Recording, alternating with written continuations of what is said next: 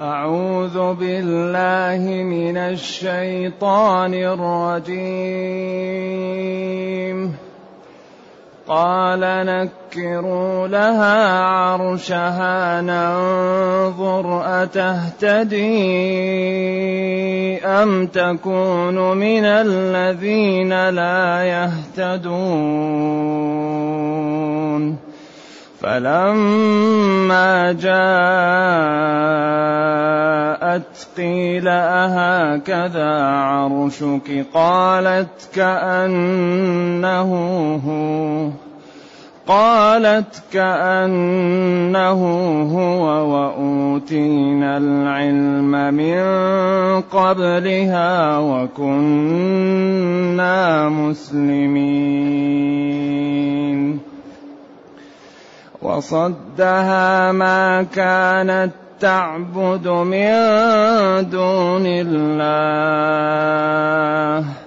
وصدها ما كانت تعبد من دون الله. إنها كانت من قوم كافرين. قيل لها ادخل الصرح. فلما رأته حسبته لجة وكشفت عن ساقيها. قال إنه صرح ممرد من قوارير. قالت رب إني ظلمت نفسي. قالت رب إني ظلمت نفسي وأسلمت مع سليمان. وأسلمت مع سليمان لله رب العالمين. ولقد أرسلنا إلى ثمود أخاهم صالحا أن اعبدوا الله فإذا هم فريقان يختصمون. قال يا قوم لم تستعجلون بالسيئة قبل الحسنة؟ لولا تستغفرون الله لعلكم ترحمون. قالوا اطيرنا بك وبمن معك. قال طائركم عند الله بل أنتم قوم تفتنون. بل أنتم قوم تفتنون وكان في المدينة تسعة رهط. وكان في المدينة تسعة رهط يفسدون في الأرض ولا يصلحون. قالوا تقاسموا بالله لنبيتنه وأهله ثم لنقولن ثم لنقولن لوليه ما شهدنا مهلك أهله ما شهدنا مهلك أهله وإنا لصادقون. ومكروا مكرا ومكرنا مكرا وهم لا يشعرون. وهم لا يشعرون. فانظر كيف كان عاقبة مكرهم. أنا دمرناهم وقومهم أجمعين. فتلك بيوتهم خاوية بما ظلموا. فتلك بيوتهم خاوية بما ظلموا. إن في ذلك لآية. إن في ذلك لآية لقوم يعلمون. حسبك. الحمد لله الذي أنزل إلينا أشمل الكتاب وأرسل إلينا أفضل الرسل وجعلنا خير أمة أخرجت للناس. فله الحمد وله الشكر على هذه النعم العظيمة والآلاء الجسيمة والصلاة والسلام على خير خلق الله وعلى آله وأصحابه ومن اهتدى بهداه. ما بعد فإن الله تعالى يخبر عن نبي الله وملكه سليمان أنه لما أرسل الهدهد وإلى بلقيس وجاءه بالخبر وأرسلت إليه هدايا ثمينة تختبره بها لأنها كانت امرأة ملكة عاقلة مجربة جيدة في القيادة وكانت عندها أسس القيادة الناجحة من الاستشارة ومن الفهم وعدم الاستعجال والمحافظة على بلدها وخوف أن يدخله الغزاة. فكانت فيها أمارات القيادة الناجحة والنجابة. لما قال لهم إنه لا يريد الهدايا وإن المال وما أعطاه الله أعظم مما أعطاهم علمت أن الرجل ليس ملك وإنما هو رجل آخرة. لأنه لو كان من أهل الدنيا لفرح بالهدايا الثمينة وسكت لأن اللهاء تفتح اللها اللهاء العطية واللها الفم. فالإنسان إذا أعطي فتح ثغره للعاطي وتبسم له وفرح له. ولذلك هي كانت لقوة عقلها. قالت وإني مرسلة إليهم بهدية أي بهدية عظيمة. فناظرة بما يرجع المرسلون. فلما جاء سليمان يعني رسولها بما عنده من الهدايا قال لهم ماذا؟ أتمدونني بمال؟ فما آتاني الله خير مما آتاكم. أعطاني الله الملك وسخر لي الطير والجن وأعطاني ما لم يعطي أحدا من العالمين. أرجع إليهم. بل أنتم بهديتكم إيش؟ تفرحون. أنتم الذين تفرحون بالهدايا وتحترمونها وترونها شيء. أما أنا لا أريد هذا. أرجع إليهم. فلنأتينهم بجنود لا قبل لهم بها. ولنخرجنهم منها أذلة وهم صاغرون. فهي هنا فهمت أن الرجل ليس رجل دنيا وإنما هو رجل دين. فالدين فوق الدنيا. فنادت جماعتها وفهمت أن هذا الكتاب اللي أعطي لها كتاب محترم. فعند ذلك هيأت نفسها لتذهب إليه. فقال نبي الله وملكه سليمان نكروا لها عرشها. يعني زيدوا فيه ونقصوا وغيروا من الفص ومن الأشياء الموجودة فيه. ننظر أتهتدي لعرشها وتفهم أم تكن من الذين لا يفهمون؟ لأن الجن عابوها. هذا في الإسرائيليات أن الجن قالوا له إنها في عقلها شيء وإن رجليها كرجل الحمار. وإن ساقيها مشوهة. فيقال إنه خاف أن يتزوجها وأمها يقال إنها كانت من الجن. وهذا أمر لا أعرفه يثبت إنما هي إسرائيليات. والله قال لم يطمثن إنس قبلهم ولا جان. ولكن كانوا الجن والإنس يتناسلون؟ هذا أمر يحتاج إلى دليل. أيوة. الناس تقول لكن ما في. لأن الجن شكل والإنس شكل. وكون هذا يكون منهم من بينهم نسل أمر يحتاج إلى إلى دليل. والجان لا يراه الإنسان. إنه يراكم هو وقبيله من حيث لا ترونهم. كيف يقع بينهم اتصال والجن لا يراه الإنسي الله حجب الجن عن الإنسي إلا إذا تشكل بأشكال غير شكله الحقيقي. فيقول خافت الجن من أن سليمان يكون له علاقة بالقيسة وبعدين يكون أولاده يستمرون في تسخير الجن.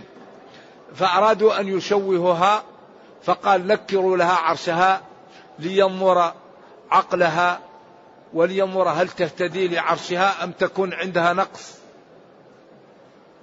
فلما جاءت قيل أخذ من جميع الدواب ومن جميع الجيش ومن جميع الفرش ومن جميع الحرس وأتى وجلس وجلس في يعني موقع هائل وأخذ الزجاج ووضع تحته الماء ووضع تحت الماء أنواع الأسماك والحيتان ووضع هالة عجيبة بحيث إذا رأتها استصغرت ما كان عندها وعلمت أن الذي عندها لا يعد شيئا بما أعطى الله لسليمان. قال هكذا عرشك؟ هي لم تقل هو ولم تقل لا قالت كأنه هو. فكانت إجابتها غاية في الحكمة والعقل. خافت أن يكون عرشها زادوا فيه أو نقصوا أو يكون شيء يشبهه بعرشها فقالت كأنه هو. فكانت إجابتها إجابة تدل على الحكمة وعلى الحنكة وعلى العقل. كأنه هو كأنه عرشها. ثم قال وأوتينا العلم من قبلها وكنا مسلمين. قيل وأوتينا العلم جماعتها من قبل مجيئها لما رأوا. وقيل هذا الخطاب لسليمان وهو الذي يتجه مع السياق. وأوتينا العلم من قبل آه، يعني من قبلها أعطانا الله تعالى العلم والنبوة من قبلها وكان ذلك السلالة فينا وكنا أي مستسلمين منقادين طائعين لله تعالى. ثم بين سبب ما هي فيه وصدها ما كانت تعبد من دون الله. صدها عن قبول الحق ما كانت آه، الشيء الذي كانت تعبده من دون الله وهو الشمس. إنها كانت من قوم كافرين. بين أن الذي صدها هو عياذا بالله عبادة غير الله وأنها كانت من قوم كافرين. فلما جاءت قيل لها ادخلي الصرح. يعني فناء البيت والبراحة الموجودة في مدخل البيت. ملأها بالماء وجعل فوق الماء زجاج وجعل في الماء أنواع حيات البحر الأسماك والحيتان. قيل لها ادخلي الصرح. فلما رأته حسبته لجة. يقال إنها خافت وقالت أيريد أن يغرقني؟ لو قتلني أهون علي من أن يغرقني بهذا الماء. بعدين كشفت عن ساقيها. فرأى أن رجليها لا بأس بها وأن ساقيها يعني من أجمل شيء فغض بصره عنها وقال إنه صرح ممرد من قوارير هي عند ذلك؟ قالت ربي إني ظلمت نفسي بعبادتي الشمس من دون الله وأسلمت مع سليمان. انقدت لله وطعت لدينه لله رب العالمين هو الذي ربى هذا الكون وهو الذي أوجده. هنا إسرائيليات كثيرة وكلام قيل تزوجها وقيل لم يتزوجها وإنما زوجها لبعض من جماعتها ومده بعفريت الزوبعة وكان يخدمه. وهذه إسرائيليات لا أعرف شيئا منها ثابت. نعم. وهنا انقطع الكلام عن بلقيس. بعد أن جاءت وكشفت عن ساقيها وقيل كانوا فيهم الشعر وبحث عن من يزيل هذا الشعر فاخترعت له الشياطين النورة وكان هذا أول من عمل النورة وهذا أيضا في الإسرائيليات لا أعرف ثابت. لا أعرفه ثابتا وإنما هو إسرائيليات. وانقطع الكلام عن بلقيس هنا. تزوجها ما تزوجها هذا لم يذكره إيش؟ الوحي. ثم قال ولقد أرسلنا إلى ثمود أخاهم صالحا. هنا انتهت قصة سليمان مع بلقيس وآمنت وكانت امرأة جيدة في الإدارة. أول شيء الاستشارة. قالت افتوني في أمري ما كنت قاطعة أمرا حتى تشهدون. ثاني شيء خوفها على بلدها وخطورة أن يغزى البلد. لأنه إذا فتح بلد وجاءه الغزاة خربوا بلده. إن الملوك إذا دخلوا قرية عنوة أفسدوها. وجعلوا أعزة أهلها أذلة. ربها صدقها فيما قالت قال وكذلك يفعلون. ثم تفاديها لإتيان سليمان لبلدها ومداراتها له بإرسال المال. وإني مرسلة إليهم بهدية. هذه الأمور منابع للإدارة الرشيدة. أيوة. وإني مرسلة إليهم بهدية.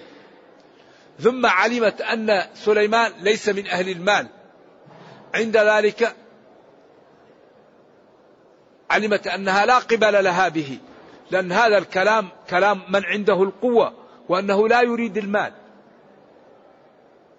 فلما رأت ما عنده آمنت ودخلت في دينه فسلم أهلها وسلمت من الكفر وأنجت أهلها وأخذت بالأسباب فالله تعالى نجاها بهذا. نعم. ثم يقول ولقد أرسلنا إلى ثمود أخاهم صالحا. ثم عاد القصة والقصة مكررة في الشعراء وفي الأعراف وفي طه. والله لقد أرسلنا إلى ثمود أخاهم صالح. وهو الآن معروف المحل بديار ثمود في العلا. وقلنا لهم أن اعبدوا الله.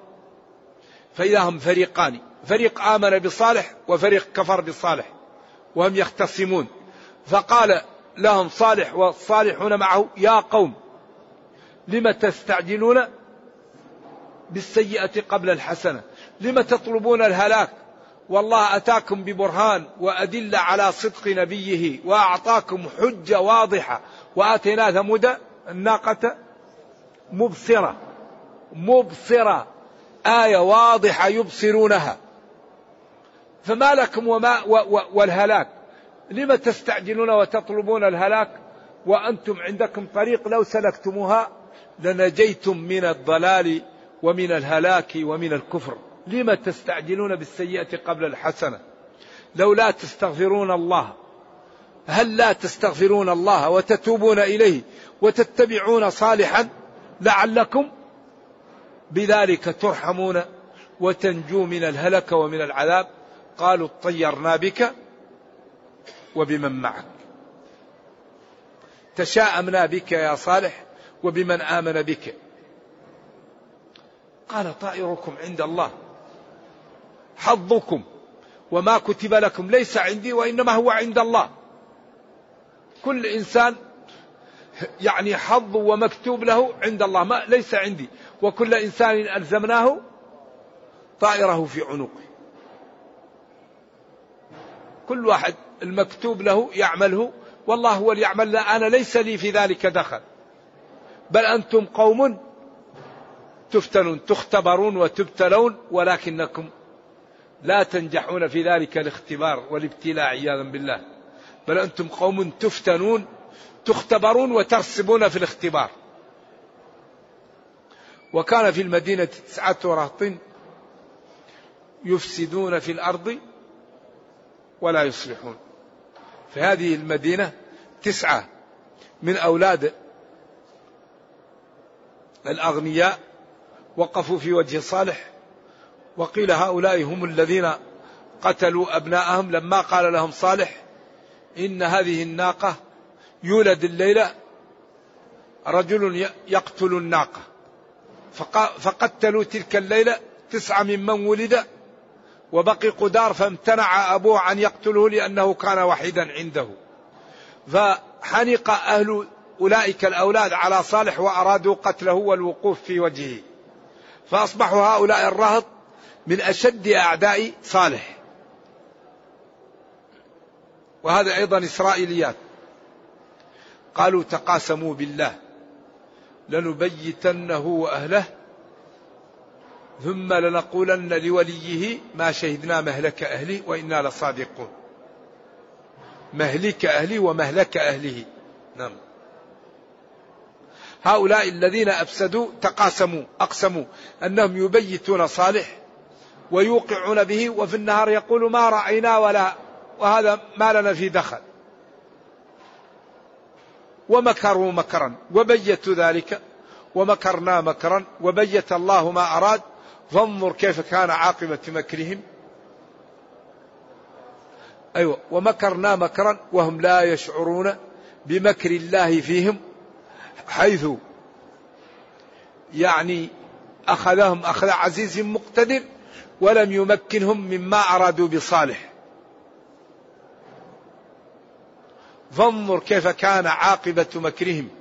يعني نهايته ونتائجه أنا دمرناهم بأنا دمرناهم وقومهم أجمعين. أهلكناهم وقومهم جميعا. فتلك بيوتهم خاوية بسبب ظلمهم بما ظلموا.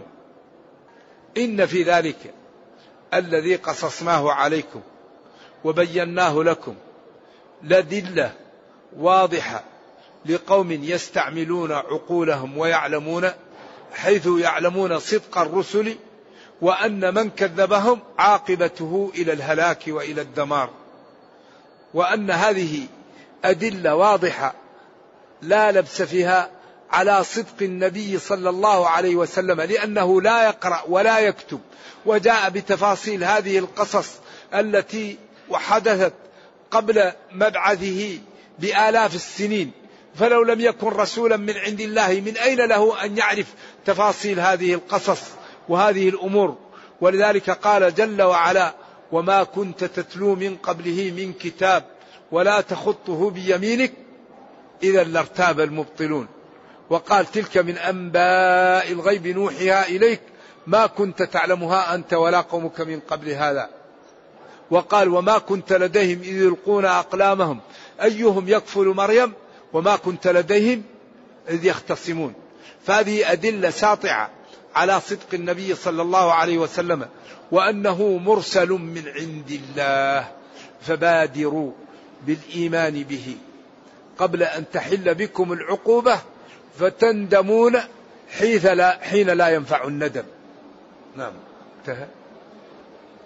وأنجينا الذين آمنوا وكانوا يتقون.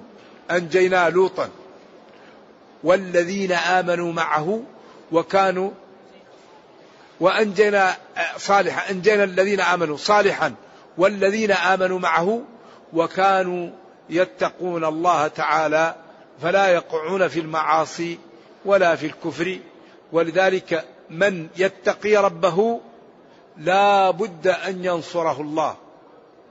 ومن يتق الله يجعل له مخرجا. إن تتقوا الله يجعل لكم فرقانا. واتقون يا أولي الألباب لعلكم تفلحون. وحقيقة التقى أن لا ترى حيث نهيت ولا تتخلف حيث أمرت. فالتقى صفة تكون في القلب يمتنع صاحبها من فعل الحرام وتلزم صاحبها أن يفعل الواجب. التقي إذا أراد أن ينظر لا يستطيع أن ينظر للحرام. إذا أراد ينظر يخاف. يتقي الله. إذا أراد أن يتكلم بالحرام ما يقدر. ولذلك ما رأيت شيئا أجمل من علم مزموم بالتقى. الدنيا لا يوجد فيها شيء أنفع ولا أجمل ولا أكثر فائدة من إنسان يرزقه الله العلم ويرزقه التقى. ولذلك المتقي لا يقاوم. العبد إذا اتقى ربه الله يحميه الله ينصره الله يؤيده الله يوفقه الله يعطيه المنازل العليا يوم القيامة. الله يدمر أعداء التقي. من عادى لي وليا فقد آذنته بالحرب. ولذلك فلنكن من الأتقياء. التقي هو الذي لا يتخلف عن الأوامر. ولا يرى حيث نهي أو بعبارة أخرى هو الذي يترك بعض المباحات خوفا من الوقوع في المحرمات هذا التقي. وهو من الوقاية. ولما سئل عمر عن التقى قال للسائل أمشيت في أرض مشوكة كثيرة الشوك؟ قالوا قال له نعم. قالوا ما لا تفعل؟ قال لا أضع قدمي إلا حيث يقع بصري. قال ذلك التقى. أي أنك تتقي المسامير تتقي القزاز تتقي الحفر. فالتقي هو الذي لا يعمل عمل إلا إذا عرف حكمه. أي عمل يتوقف. فإذا عرف أنه مباح أو مندوب أو سنة أو واجب عمله. إذا عرف أنه حرام تجنبه. فالمتقي هو الذي لا يعمل عمل إلا بعد أن يش تتضح له الطريق. هذا هو المتقي. ولذلك لا يوجد شيء أنفع للإنسان من التقى. ولذلك المتقي يبارك له في ماله. يبارك له في عمره. يبارك له في ولده. يبارك له في سمعته. يكون عاش مدة قليلة يبارك له فيها يكون كأنه عاش مئات السنين ولا يمكن أن يأتي التقاء إلا بمكابدة الطاعات. ما يأتي التقاء إلا بمكابدة الطاعات. والذين جاهدوا فينا لنهدينهم سبلا يكابد البصر يكابد اللسان يكابد السمع يكابد القلب. فإذا كابدهم امتلأ القلب من الإيمان فهانت عليه الدنيا في رضا الله فأصبح لا يتكلم إلا لأجل الله. ولا يسكت إلا لأجل الله ولا يغضب إلا لله ولا يرضى إلا لله فيصبح من عباد الله المتقين فكل ما أراده أعطاه الله وكل ما خاف منه أمنه الله. والله كريم وقادر ولا يضيع. إذا كيف نكسب التقى؟ ما الطريقة التي نكون من الأتقياء؟ الطريقة أننا نستعمل موارد العلم في شكر الله. أكبر طريق للتقى أننا نستعمل موارد العلم في شكر الله. وجعل لكم السمع والأبصار والأفئدة لعلكم تشكرون. والله أخرجكم من بطون أمهاتكم لا تعلمون شيئا. وجعل لكم السمع والأبصار والأفئدة لعلكم تشكرون. أعطاكم موارد العلم لشكر الله. تنظر في المصحف تسمع القرآن تتكلم بالخير. تفكر كيف ننقذ نفسي من النار؟ كيف ننقذ والدي؟ كيف ننقذ جيراني؟ كيف نترك لي بصمات لديني ولأمتي قبل أن نموت؟ كيف نترك لي معلم للخير يقتدى بي؟ الإنسان قيمة ما يحسن. إذا ينبغي لكل واحد منا أن يعمل مع نفسه برنامج ليكن من لنكن من الأتقياء. والتقي ما يمكن أن يناله شيء لأن الله يحميه. الله ينصره الله يؤيده الله يوفقه يبارك له في كل ما عنده. إذا فلنكن من الأتقياء. ولنخطط لنكون من الأتقياء. وما أردناه دنيا وأخرى أعطاه لنا ربنا. ولذلك قال جل وعلا أوفوا بعهدي أوفي بعهدكم. أوفوا بعهدي أوفي بعهدكم. إن الله لا يخلف الميعاد.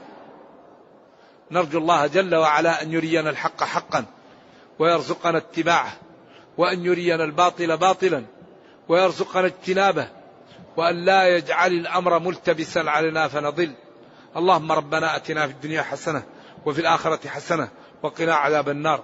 سبحان ربك رب العزة عما يصفون وسلام على المرسلين والحمد لله رب العالمين. والسلام عليكم ورحمة الله وبركاته.